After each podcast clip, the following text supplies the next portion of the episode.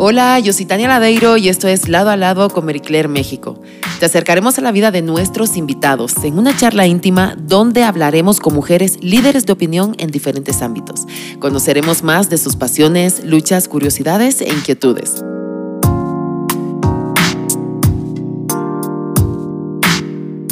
Bienvenidos a un episodio más de Lado a Lado, este podcast de la revista Marie Claire. Y hoy está presente Colombia aquí en este podcast con Juan Pablo Socarrás. Bienvenido, ¿cómo estás? Feliz de estar contigo. Para mí es un gusto y un placer compartir eh, este espacio y qué delicia tener una tarde, una noche o una mañana hablando contigo. Ay, qué maravilla, qué bonito estamos comenzando, ¿no? O sea, qué maravilla escucharte hablar. Éramos, estábamos hablando antes de comenzar, pero como a mí me gusta, lo primero que te quiero preguntar desde el principio, no vamos a comenzar desde el principio, que es como a nosotros nos gusta siempre en este podcast de Marie Claire, tu camino en la moda. Ya cumples no una década, me estabas diciendo que son 16 años. O sea, desde bien jovencito, porque te tengo aquí. ¿Cómo comenzaste en esta carrera? Comencé en esta carrera. Uy, la historia es larga. Yo creo que se van, a, tiempo. se van a aburrir. No. Em, siempre quise ser diseñador. Siempre quise ser diseñador. Em, pero vengo de una familia tradicional colombiana de, em, del norte de mi país. Mi papá es costeño, de donde es el vallenato de Valledupar, eh, machista, y quería que yo fuera médico igual que él, igual que mi abuelo. O sea que no estaba bien visto que estudiara diseño. Pero a los 18 años le dije, papá, yo quiero ser feliz. Me dijo, pues claro, hijo, te vas a estudiar a Harvard, vas a estudiar primero un idioma, después vas a estudiar en Harvard, después vas a venir, la clínica, todo. Le dije, no, no, eso es lo que tú quieres que, y esa es tu felicidad. Mi felicidad es que quiero ser diseñador. Y me dijo, ¿qué? O sea, el infarto, papá es cardiólogo, creo que el primer infarto que le ocasionó en su vida fue cuando le dije que no quise ser médico. Eh, no tuve los pantalones eh, y, mm, de ser diseñador de modas, entonces estudié diseño industrial. Y de noches, a escondidas de ellos, estudiaba diseño de modas. Eh, vendía accesorios. Y mi hermana los vendía en su oficina y entre sus amigas y mm, hicimos una red para vender todos mis accesorios. Y así me pagaba la carrera que al final no puedo terminar pues porque no me alcanzaron los recursos pero estudié diseño industrial, que sí me graduó, después estudio eh, hasta unos semestres de diseño de modas y empiezo mi carrera en una organización del gobierno colombiano, muy joven, que se llama Artesanías de Colombia.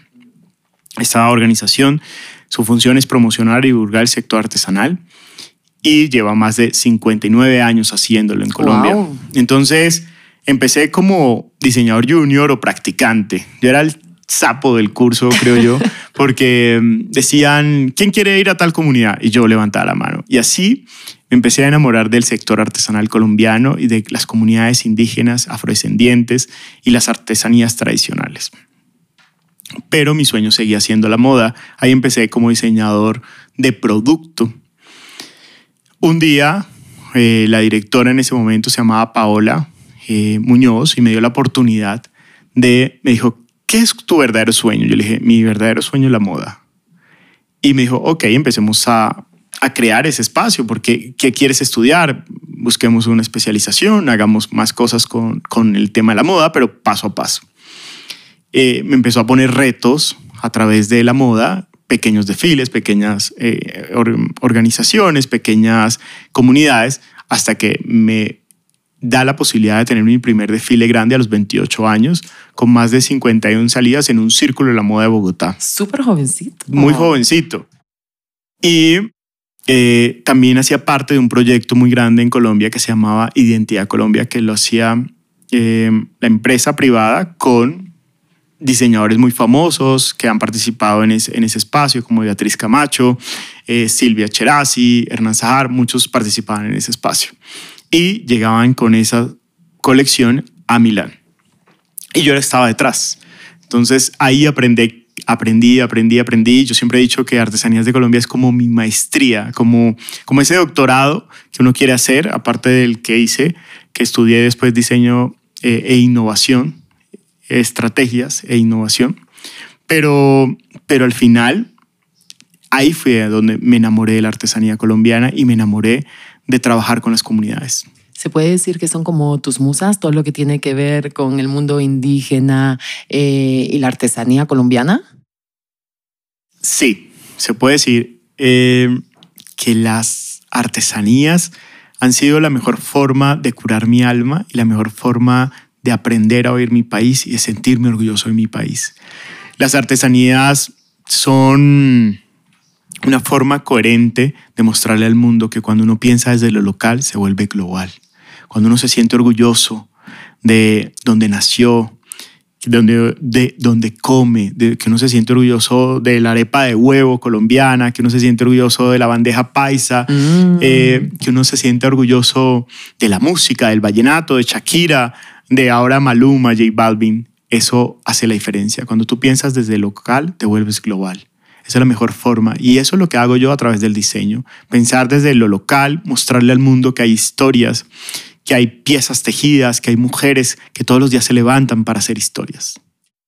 No puedo dejar de mirarte, o sea, estás hablando y es impresionante porque es un gran mensaje el que estás dando de no olvidar nunca, ¿no? Uno podrá llegar a todo el mundo, pero la importancia siempre es saber de dónde viene uno y de, de, de tener como bien arraigado, ¿no? De pues dónde nació.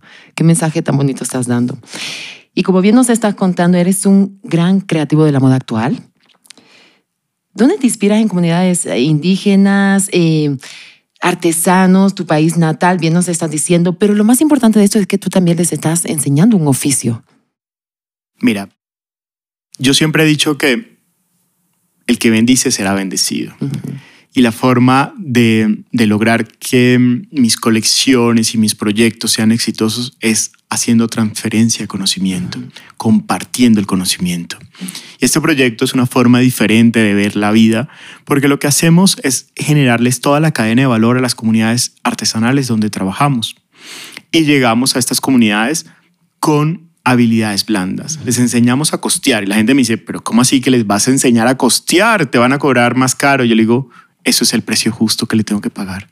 Si son las horas, su tiempo y la dedicación que ella se merece, se les va a pagar esa hora. Para que no solamente cuando llegue yo, sino cualquier diseñador o cualquier empresa, ellas sepan cuál es el valor de su mano de obra. Totalmente. Entonces es muy importante eso.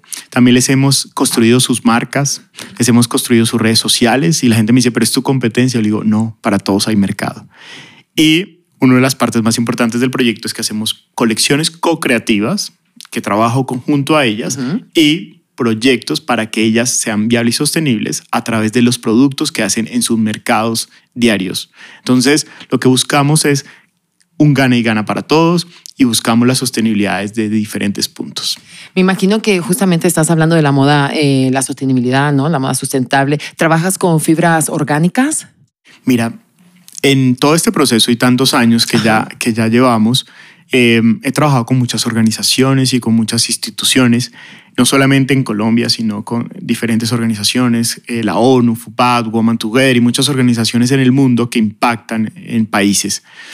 Y después de hacer tantos proyectos con tantas organizaciones, me di cuenta que tenía que empezar mi proyecto personal. Sí. Porque yo decía, perfecto, ya trabajé con la ONU, ya tengo premios, ya tengo todo, pero ¿dónde está? ¡Wow! ¡Qué impresión! Pero bueno, luego vamos a hablar de las organizaciones. Perdona que te corté. Eh, entonces, ¿dónde está mi propio proyecto? Entonces, eh, siempre lo escondía o siempre decía, ¿dónde está esa voz que quiero ser? Y un día, eh, buscando mi propósito de vida, porque como a todos nos da crisis y por qué no decirlo y ser honesto, tuve una crisis muy grande pensando si de verdad tenía que ser diseñador o no, porque la pandemia como a todos nos afectó.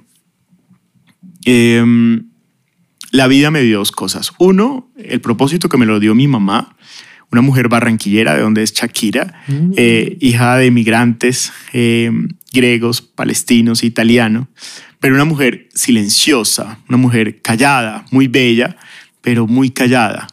Y cuando un día me gano un premio en el Women Foreign Economic como líder global, al día siguiente le tengo miedo a los aviones. Te voy a confesar muchas cosas hoy.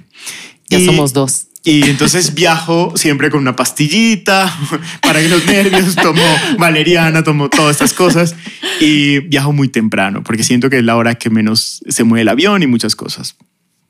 La forma de dar amor de mi mamá es la comida. Entonces me llama, me dice, hijo, voy a ir a tu casa a hacerte el desayuno. Yo le digo, vale, perfecto, mamá. Pero me da el propósito de mi vida y me dice, hijo, tú naciste para ser visibles a los invisibles. Y eso es lo que tienes que hacer. Qué gran frase. ¿Tú naciste? Para ser visible a los invisibles. Y para eso me levanto todos los días. Me levanto para, para trabajar por las comunidades, me levanto para que esas mujeres sepan que sí tenemos una red de apoyo y que sí podemos trabajar y que sí podemos salir adelante. Desde ese momento también dudé si tenía que ser diseñador, ¿no? Porque yo decía, si tengo que ser diseñador, la pandemia, mejor me hubiera ido como médico, hubiera sanado más gente, estuviera millonario, todo el mundo en la clínica, pues lo que hubiera tenido es clientes y no todos los clientes que me cancelaron porque ya nadie se quiere vestir, todo el mundo está encerrado en su casa. Dos cosas me pasaron. Uno, que entendí que si yo estaba en crisis, ¿cómo iban a estar mis comunidades? Entonces empecé un proceso de donar una hora diaria o más de, y doné más de 200 horas, una hora a cada una de las comunidades o población en contexto difícil que estuviera necesitara una asesoría. Se llamaba la hora de contar historias. Entonces ellos me contaban sus historias y yo les hacía estrategias para que ellos pudieran salir adelante con sus negocios. Y lo otro que me pasó, muy bonito es que mi, la universidad donde había estudiado de noche a escondidas de mis papás cumplía 60 años y me llaman y me dicen, Juan Pablo, te vamos a hacer un homenaje. Y yo dije, ay, otra plaquita, otra cosita. Y lo, de siempre. Y, yo en crisis, yo ah, no quiero saber de nada, yo quiero es que me digan cómo, ¿Cómo salir de, cómo salir de esta crisis. Eh, y me dicen, Juan, eh, es que cumplimos 60 años y queremos dar el primer honoris causa que ha dado la facultad. Y que seas diseñador de modas y que tengas tu título. Y yo decía, claro, yo había estudiado después de, después de estudiar diseño industrial, que me gradué, había estudiado diseño estratégico de innovación, había estudiado modelos de negocios y estrategias digitales, había estudiado liderazgo político, había hecho de todo, pero me hacía falta ese cartón, creo que pero Dios me dijo como, no moleste más, ahí tienes un cartón, siga trabajando con diseño. Esa fue la llamada justamente, ¿no? Que la lucecita que uno necesitaba para saber que ese era el, camino. el camino. y Ah, perdón, sí. Y al ver ese camino, perdón interrumpirte, pues tomé la decisión de formar cada día más mi proyecto y mi propósito. Y este proyecto consiste en hacer visibles a los invisibles desde la marca que construyo y hacer historias hechas a mano. Hacer esas historias visibles, esas historias invaluables que todo el mundo no conoce, hacerlas visibles y que todo el mundo sepa cuántas horas, por quién y quién las hizo y en qué lugar del mundo están hechas. No, bueno, así me quedo sin palabras, ¿no? Justamente quiero preguntarte, ayudas muchísimo a las mujeres indígenas, a, las mujeres artesanas y colaboras con organizaciones en favor de la mujer justamente por eso. ¿Qué organizaciones son en las que estás em, colaborando? Mira, lo más divertido de esto em, es que solo tengo premios femeninos, ¿no? Tengo un Woman to Wear, que es un premio que otorga las Naciones Unidas de Nueva York. Eh, por el trabajo de impacto social. Entonces, un premio que tiene la Reina Nor, Hillary Clinton, Shakira, eh, muchas mujeres en el mundo, eh, Mar Flores, bueno, mujeres que hacen impactos en sus países.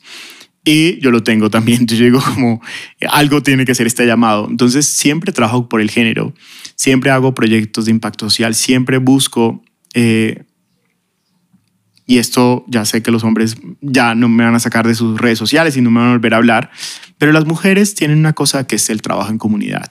Las mujeres tienen trabajo y le dan a sus hijos de comer. El hombre no sé qué hace con el dinero, pero la mujer yo sí tengo claro que da de comer, trabaja en comunidad, piensa en comunidad. Entonces es mucho más fácil trabajar con mujeres porque construimos países diferentes, construimos sociedades diferentes y ellas siempre quieren transmitir el conocimiento a sus niñas, a sus hijos, a todo el mundo y quieren hacer sostenibles sus comunidades. El año pasado también recibí un premio, eh, fue muy chistoso porque eran 25 mujeres colombianas, a cada una le daban el galardón, ¿no? Como la mejor deportista, la mejor en la salud, la mejor. Y a mí me dieron como la organización de equidad de género, o sea, como el que trabaja por la equidad de género. Entonces, eh, la vida me ha llevado a eso, a trabajar por las mujeres y ser esa voz de las mujeres. Sí sé que soy un hombre, pero, pero al final mm, también he pasado por muchas cosas, eh, como cualquiera, eh, y todos los procesos son válidos, pero al final lo importante es que no sé quién sea, lo importante es cómo lo hace. Lo importante es que logremos capacitar, formar y entregar. Porque si no entregas de lo que tú tienes, ¿cómo esperas recibir? Entonces, cuando tú compartes y transfieres conocimiento, tú recibes muchos más conocimiento y más información. Porque toda la información que me entregan las comunidades artesanales, indígenas, desplazadas, víctimas, reinsertadas de Colombia, pues es la mejor forma de alimentar mi alma y es la mejor forma de levantarme todos los días. Yo no sé lo que crean eh, los oyentes, pero yo creo mucho en Dios. Y cuando ellas me, me dicen, usted es la respuesta de las oraciones que hago todos los días, cuando me levanto, pues tú qué más puedes decirle, perfecto, sigamos trabajando porque este es mi mejor regalo en la vida, que yo soy la respuesta a sus oraciones. O sea, piel chinita y de verdad me emociono porque estoy totalmente de acuerdo contigo. O sea, seguimos. La verdad quiero decirte que estaba viendo antes tu colección, son impresionantes tus diseños. ¿Qué mensaje quieres dar por medio de, de, de, de tu colección, de lo que tú haces cada día, por lo que te levantas cada mañana? Mira, lo más importante que hago con los proyectos es que no genero victimización. No generamos ni pornomiseria, ni generamos eh, una campaña donde contamos, ay, pobrecita, si usted no le compra este vestido, ya no va a vir, no. Generamos productos impresionantes. Queremos que la gente se sienta orgullosa de vestirse de su país, que la gente se sienta orgullosa de los tejidos, de las, de las, de las mantas, se sienta orgullosa de que cada prenda cuenta una historia la persona que se viste de socarras historias hechas a mano sale para contar una historia. Sale para, tiene que tener personalidad para decir, oiga, esto está hecho de alguna vez fue botella plástica, esto está hecho de laticas, esto está hecho de, por una mujer en Colombia. Y ahora, lo más bonito que me ha dado la vida y este proyecto es que el año pasado impactamos 67 mujeres por todo Colombia en 10 departamentos, una emigrante venezolana, seis comunidades indígenas, más al final fueron 122. A todas les hicimos construcción de marca, les hicimos su modelo de negocio. Las llevamos a Colombia Moda, una feria muy importante en Colombia. Fuimos el cierre. Las trajimos a diferentes ferias internacionales. Las llevamos a conocer el mar. Pero lo más bonito e importante es que hicimos visibles sus historias. Eso es este proyecto, hacer visibles las mujeres que tejen en cada país. Este año tenemos la oportunidad de volver a contar con Coca-Cola Company, que nos patrocina este proyecto. Y la gente me dice, pero ¿por qué una empresa tan grande quiere patrocinar un proyecto de sostenibilidad? Porque tenemos principios que nos juntan y principios que nos unen y que nos da la posibilidad de capacitar y formar impactar más mujeres. Este año estamos en México. Escogimos una comunidad de mujeres bordadoras en Oaxaca, tenemos una comunidad en Guatemala y una comunidad de mujeres tejedoras en Colombia. Cada una son más aproximadamente 30 mujeres para también de los errores aprendemos. El año pasado capacitamos en muchos lugares y no podíamos hacer las mediciones. Este año lo que queremos saber es cómo llegamos, cómo nos vamos y cómo podemos seguir trabajando por ellas. ¿Y cómo lo hacemos? Llegando a una sola comunidad, enfocándonos en esa comunidad, sabiendo cómo las acompañamos, cómo las hacemos visibles, cómo respetamos sus, sus historias y cómo le mostramos al mundo que sí se puede trabajar honestamente con las comunidades artesanales de cualquier parte del mundo. Estás nombrando México ahorita, estás en México. ¿Qué similitudes encuentras en la moda colombiana con la moda mexicana? Mira, yo creo que al final Latinoamérica es uno solo. Eh, Latinoamérica eh, tenemos muchísimas similitudes. Nosotros nos unen técnicas artesanales, nos unen la comida, nos unen la música, nos unen tantas cosas. Eh, pues la lengua, pues tendremos acentos diferentes, pero al final hablamos la misma lengua. tenemos la misma historia, fuimos conquistados, tenemos muchas historias que contar, luchamos por muchas cosas, pero al final México es uno de los pioneros en artesanías. México tiene una tradición bellísima. Uno se siente que llega a México y es un lugar donde la gente se siente orgullosa de ser mexicano. O sea, una bandera grande que onda en cualquier lugar. México, cuenta historias, México es sabor, México es comida, México es picante, México es, eh, es diversión. Y llegar a México es esta semana que he estado trabajando con las comunidades, específicamente con la comunidad de bordadoras de la maestra Marta en Oaxaca, pues me di cuenta que al final todas las comunidades lo que quieren es que no se pierda sus oficios.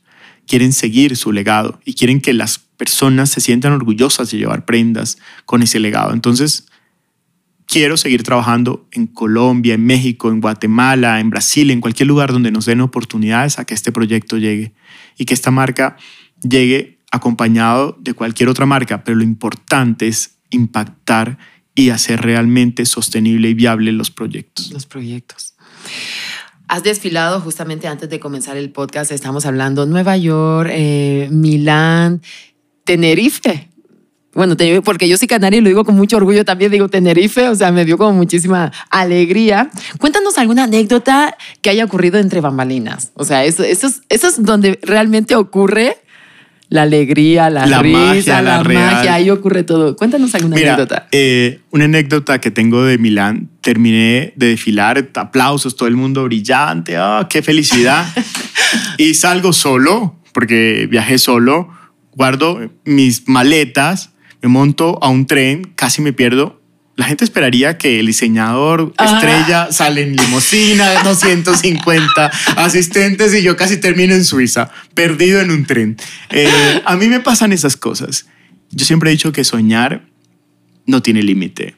Y si yo me pusiera con, ay no, si no me llevan en primera, y si no me... No, no, los sueños es luchar, los, los sueños es mostrar al mundo que no importa que hay cinco momentos de reconocimiento y de aplausos, pero hay meses de trabajo que toca mostrar y contar historias de, de nuestro país. Eh, me han pasado cosas divertidísimas en aeropuertos, en un aeropuerto en Santiago de Chile. Eh, sacaba y sacaba tacones y la gente me miraba como, ¿y este señor por qué tiene tantos tacones? Y me miraban como, debe ser que se viste o se disfraza de noche. Y yo decía, no, no, no. Yo era como, por favor, ayúdenme, no me cobren tanto en exceso de equipaje. Eh, y yo poniéndome la ropa encima. Eh, pero al final es... Pues se pasan con los precios, la verdad. Claro, entonces yo decía, eh, esto no es tan fácil, pero, pero al final me hace, me hace feliz eh, todas esas anécdotas, me hace feliz conocer gente nueva, me hace feliz conocer a un modelo, contarles a las modelos por qué van a desfilar, qué prendas están desfilando, contarles que están contando la historia de un país cada vez que desfilan una prenda. Em, eso me hace muy feliz y mm, Obviamente no me gustan tanto los desfiles porque me asustan y yo soy bastante nervioso y tímido, pero al final es la forma de comunicar y la moda es una forma de comunicarle al mundo que existen mujeres y hombres haciendo historias hechas a mano. ¿Tienes algún otro sueño que te falte por cumplir, Juan Pablo? Muchos. Yo soy un hombre muy soñador. Eh, ayer que, estaba trabajando en la comunidad, yo decía, yo les decía a ellas, estoy como en Disney. O sea, este era mi sueño de chiquito y este es uno de mis premios, trabajar en México. Eh, amo México, me encanta México, me gustaría vivir un tiempo en México eh, o estar temporadas en México, como en muchos lugares de, de Latinoamérica. España me fascina, pero al final mi sueño, uno es, ¿por qué no hacer muchos eh, proyectos de impacto en toda Latinoamérica para que la gente viva y sea viable y sostenible de, su, de, lo que hace, impactar cada día más con la sostenibilidad. Estoy aprendiendo, estoy aprendiendo a manejar materiales, estoy aprendiendo a transformar materiales.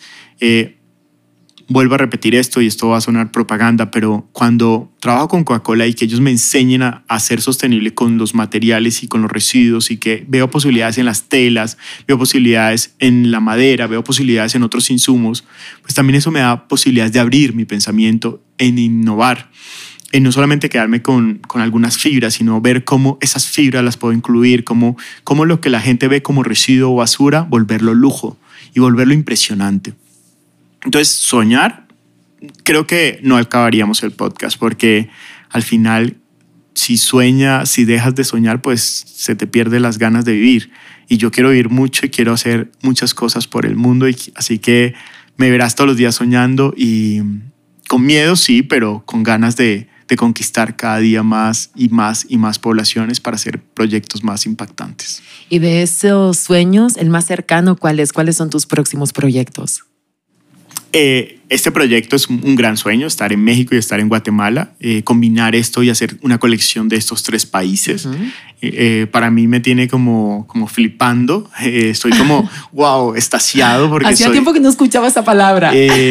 porque estoy muy estasiado con este proyecto, estoy como en mi mejor momento. no significa que, que no estoy haciendo otras cosas, no estoy haciendo otros proyectos de impacto en Colombia, unos de confección, porque tengo una frase muy bonita que me enseñó mi abuela, que es donde hay una máquina no hay hambre, entonces estoy impactando una comunidad de solo confección en el Magdalena Medio, estoy impactando otras ocho comunidades indígenas eh, tradicionales en el Putumayo. Todo el tiempo estoy haciendo proyectos y estoy haciendo impacto desde lo poco o mucho que sé, pero con grandes equipos de trabajo y buscando que la gente se enamore de esto.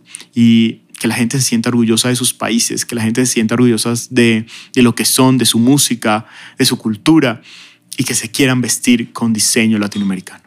¿Hay algo que quieras agregar para terminar este podcast?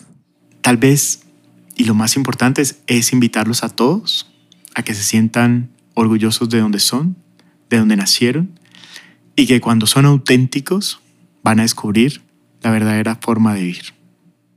De esa manera terminamos en este podcast que de verdad no les estoy mintiendo, o sea, traigo la piel chinita y estoy como a, flor de piel con todos los mensajes tan bonitos que nos has dejado. Así que estoy seguro que la audiencia hoy va a estar súper, o sea, no se va a perder ninguna palabra de todo lo que has dicho, que algo, un aprendizaje están teniendo hoy seguro en este episodio de este podcast de lado a lado. Muchísimas gracias por estar aquí, Juan Pablo. Gracias a ti por este espacio y esta oportunidad y por hacer visibles a los invisibles. A los invisibles.